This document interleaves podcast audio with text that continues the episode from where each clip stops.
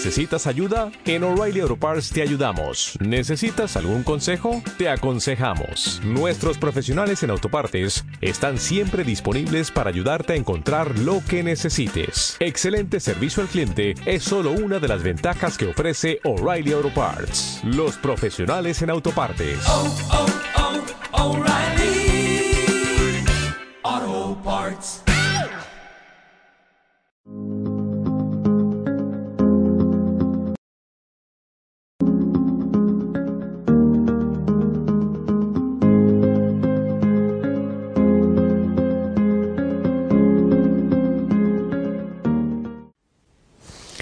Buenos días, saludos a todos los amigos y suscriptores del blog. Quisiera que hoy, en este vídeo, ustedes pudieran entender un poco mejor lo que sucede en una pareja. Porque hay algo en la pareja, y lo he dicho en algún otro vídeo, que es un tanto misterioso, y la palabra misterioso no le quito ni una sílaba. Mire, ¿qué pasa en la fase de enamoramiento de una pareja. A ver, dos personas diferentes que no se conocían de nada, un buen día se ven y hay eso que se dice el flechazo. ¿Te gusta esa persona? ¿Te gusta? Eh, pero fíjese una cosa, y aquí está eso que yo lo llamo el misterio del enamoramiento. Eh, ¿Qué aparece dentro de nosotros que está tan reprimido, que aparece, que se pone, que se manifiesta, que se hace consciente en el enamoramiento?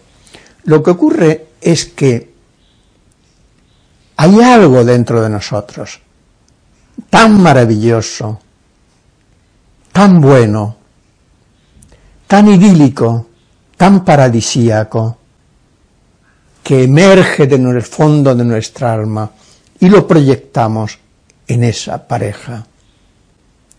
Y de pronto esa pareja, que es como es, una vez nosotros le hemos proyectado eso, aparece de una forma especial,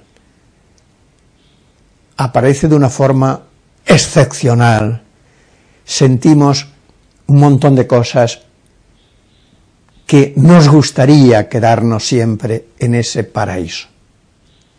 Sobrevaloramos el objeto. El objeto de nuestro amor queda sobrevalorado en la fase del enamoramiento porque proyectamos en él algo muy misterioso y algo muy humano, pero muy mal tratado, proyectamos en el otro. Lo que proyectamos no es ninguna tontería, y eso que proyectamos está en muchas experiencias del ser humano.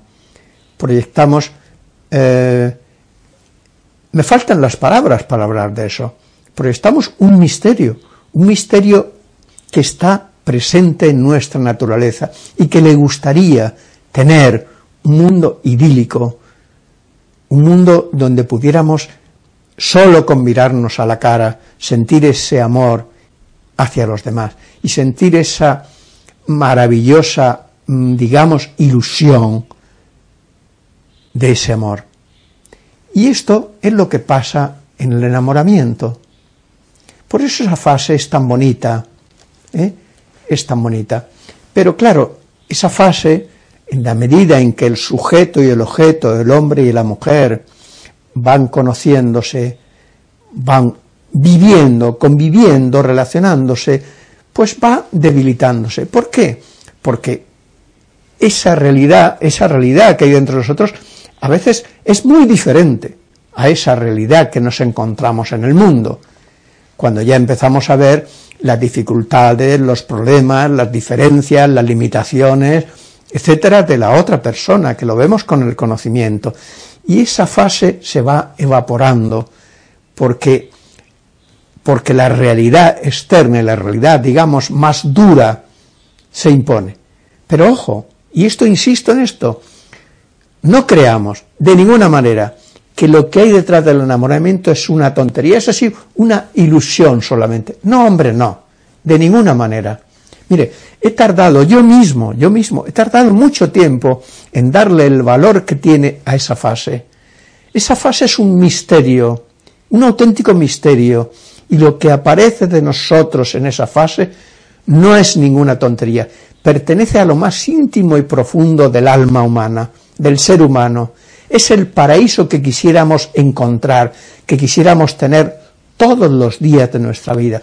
Y estamos llamados, fíjese lo que digo, a vivir en ese paraíso. Lo que pasa es que no hemos podido crearlo. Hemos creado un mundo muy ambivalente, con el mal y el bien ahí siempre en lucha, muy ambivalente.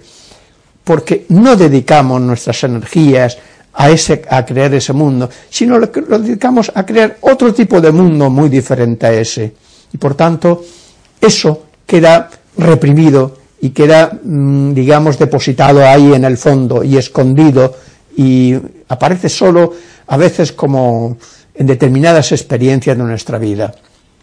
Entonces, la fase del enamoramiento se va acabando y entramos en una fase donde aparece esa realidad que es ese hombre, esa mujer, eh, ese hombre, esa mujer. Y entonces, ahí hay un problema, hay un auténtico problema. ¿Por qué qué pasa cuando salimos de esa fase y vamos a esta otra? Ahí, ¿qué deberíamos tener? Deberíamos hacernos la siguiente reflexión, decir, bueno, ahora estoy viendo a esta persona, a este hombre, a esta mujer, de una, lo estoy viendo otros aspectos de su personalidad, que vas a encontrar, siempre vamos a encontrar la ambivalencia, lo bueno y lo malo de esa persona.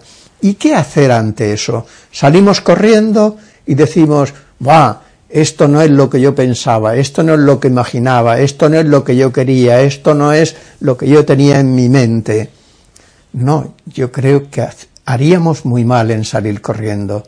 Lo que tenemos que hacer es tranquilizarnos, y, decir, y decirnos, a ver, esta persona que tengo aquí delante, esta persona que voy conociendo, esta persona que voy viendo aspectos de su personalidad diferentes a los que yo creía, ¿qué puedo hacer con esto? ¿Qué posibilidades tengo?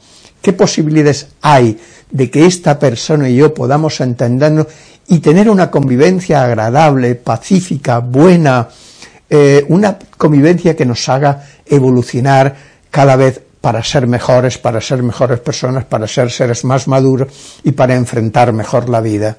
Y eso lo tenemos que hacer en una fase de tranquilidad, de conocimiento del objeto, de conocer bien a esa persona, de no salir corriendo, de poner nuestra inteligencia, la mejor inteligencia que pueda haber en nosotros, a analizar todo eso, y es verdad que podemos llegar a dos conclusiones, a una conclusión, decir, es imposible, con esta persona sé que no me voy a entender, sé que esta persona no es la persona que yo necesito en mi vida, o lo contrario, o sí que es la persona que yo necesito en mi vida, aunque haya algunos aspectos que tenemos que trabajar y tenemos que, tanto entre los dos como uno mismo, y poder, mm, digamos, irlo superando. Pero esta, esta fase de encontrarnos con la verdad del otro, con la realidad del otro es muy importante, porque si sabemos hacer esta fase bien, no solamente esto nos ayudará para este problema, nos ayudará para montones de situaciones de la vida en las cuales tenemos que nos enfrentamos con cosas diferentes a lo que nosotros esperamos y tenemos que saber eh, cómo tratar con eso. Y esto puede ser una persona, puede ser una situación económica, puede ser eh, cualquier situación pequeña o grande que se nos presente en la vida. Yo aquí sugeriría a las parejas dos o tres cosas puntuales. Puntuales. Mire, una cosa es que en la vida siempre tenemos que estar en un proceso de conocimiento. De conocimiento. El conocimiento no lo acabamos nunca, no lo terminamos nunca, nunca llegamos a la fase definitiva, porque la fase definitiva siempre se aleja de nosotros en la medida en que nos acercamos. Y por tanto, hay que estar en esta fase con esta pareja que he conocido y que, de la que he estado enamorado, cuando eso se va debilitando, hay que poner el conocimiento en primer término, conocer y conocer y conocer a esa persona. Y en ese conocimiento del otro, relacionarlo con nosotros mismos, con lo que nosotros somos, para ver las posibilidades que hay de relación, eh, digamos, ya más, eh, más, de más tiempo con esa persona. Eso es lo primero, el conocimiento. La segunda, la segunda, la segunda característica sería el diálogo ininterrumpido. Ininterrumpido.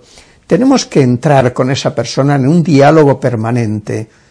No podemos, eh, no podemos, sino diálogo quiere decir, vamos a ver, tú eres así, yo soy así, hemos visto esto, hemos visto lo otro, vamos a hablar sobre esto, vamos a ver qué posibilidades tenemos tú y yo, a ver esta característica tuya, eh, si encaja con esto mío, con lo otro. Por ejemplo, imagínese una persona que le gusta mucho, que le dirías, estar en la calle, salir, hacer excursiones, ir a la montaña, ir a la playa, y a otra persona que le gusta mucho una vida más casera. ¿Eso tiene solución o no tiene solución? Porque esto es realidad, esto ocurre de verdad. Pero así podemos, imagínense una persona que le gusta mucho ir al cine, al teatro, y otra persona pues que prefiere mucho más quedarse ante la tele y ver series y películas y lo que sea. ¿Esto tiene solución? Eh, imaginemos una persona que tiene en la cabeza una forma de educar a esos posibles hijos que van a tener y otro tiene otra. ¿Eso tiene solución?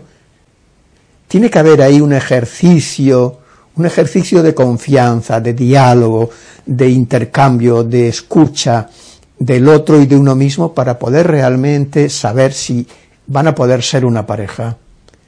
O sea, ya tenemos el conocimiento y el diálogo ininterrumpido, la constante, la constante escucha del otro y que el otro nos escuche a nosotros para poder alcanzar, eh, digamos, conocimiento para saber si eso merece la pena seguir adelante o no. Y luego hay otra cosa. Mire, eh, no podemos, tenemos que tener en cuenta que nuestra evolución y la de esa pareja no se va a realizar en un momento. Lo que tenemos que tener en cuenta es si esa persona que tenemos delante tiene capacidad de evolución. Eso sí que es importante, amigos, porque hay personas que tienen muy poca capacidad de evolución y hay otras personas que tienen una gran reserva, una gran capacidad de evolución, de cambio y que de verdad van a tener la capacidad de hacer ese cambio que nosotros esperamos de ellas o llegar a esa, a esa situación en la cual podemos entenderlo, porque tiene esa gran capacidad de cambio. Estos tres aspectos, el, digamos, el conocimiento, el diálogo permanente y ver la capacidad de cambio del otro, van a ser tres características que pueden fundamentar la toma de decisión de si puedo seguir con esa persona o no puedo seguir, o no puedo seguir. Eh, porque evidentemente una relación que dure tiempo debe estar sentada sobre pilares, sobre buenos pilares, y tiene que tener buenos pilares, porque si no, no va a resistir los avatares de la vida. La vida tiene muchos avatares y si no es así, no los va a resistir. Y si ustedes quieren tener hijos y tienen hijos, evidentemente hay, hay otra cosa diferente, es decir, cuáles son los criterios, qué criterios tenemos para educar a los hijos. ¿Qué vamos a hacer con los hijos? Tú vas a decir A y yo voy a decir B. Cuando yo diga en el caso, tomo a decir eso no, eso no es lo que hay que hacer con los hijos y vamos a estar continuamente de discusión en discusión. Por tanto, fíjese, desde esa primera mirada sobre el otro, que uno queda enamorado y prendido del otro, y pasa esa fase maravillosa del enamoramiento, hasta esta fase más, eh, digamos, no digo realista, porque lo otro no es que no sea realista, lo que pasa es que es un realismo diferente, pero tan importante como este. Lo que pasa es que en una sociedad como la nuestra, a veces ese realismo enseguida creemos que es una ilusión. Confundimos, confundimos la realidad de, de, lo que hay detrás del enamoramiento, con una ilusión fugaz. Pero no, hombre, no, no es eso, ya lo he explicado antes. Bueno, pues esto es lo que quería decirle, mm, he hecho ya algunos vídeos sobre esto y quería insistirles hoy para que su, su paso por todo esto les conduzca a un buen puerto, les conduzca a una buena elección, porque si esto no lo resuelven bien y ustedes cierran los ojos y, y, dicen, bueno, adelante, ¿qué va a pasar? Lo que va a pasar es que no, solo se van a perjudicar ustedes enormemente, sino que esos posibles hijos que usted van a, tener van a ser luego muy problemáticos porque van a vivir en un clima de violencia, en un clima de, de, desorientación constante y van a interiorizar ellos en su alma una discusión permanente de sus padres.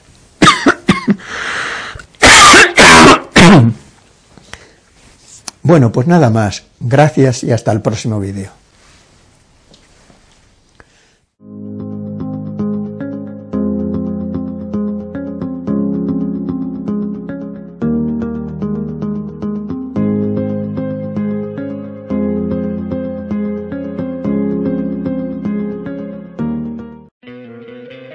¿No te encantaría tener 100 dólares extra en tu bolsillo? Haz que un experto bilingüe de TurboTax declare tus impuestos para el 31 de marzo y obtén 100 dólares de vuelta al instante. Porque no importa cuáles hayan sido tus logros del año pasado, TurboTax hace que cuenten. Obtén 100 dólares de vuelta y tus impuestos con 100% de precisión. Solo con Intuit TurboTax. Debes declarar para el 31 de marzo. Crédito solo aplicable al costo de la presentación federal con TurboTax Full Service. Oferta sujeta a cambios o cancelación en cualquier momento.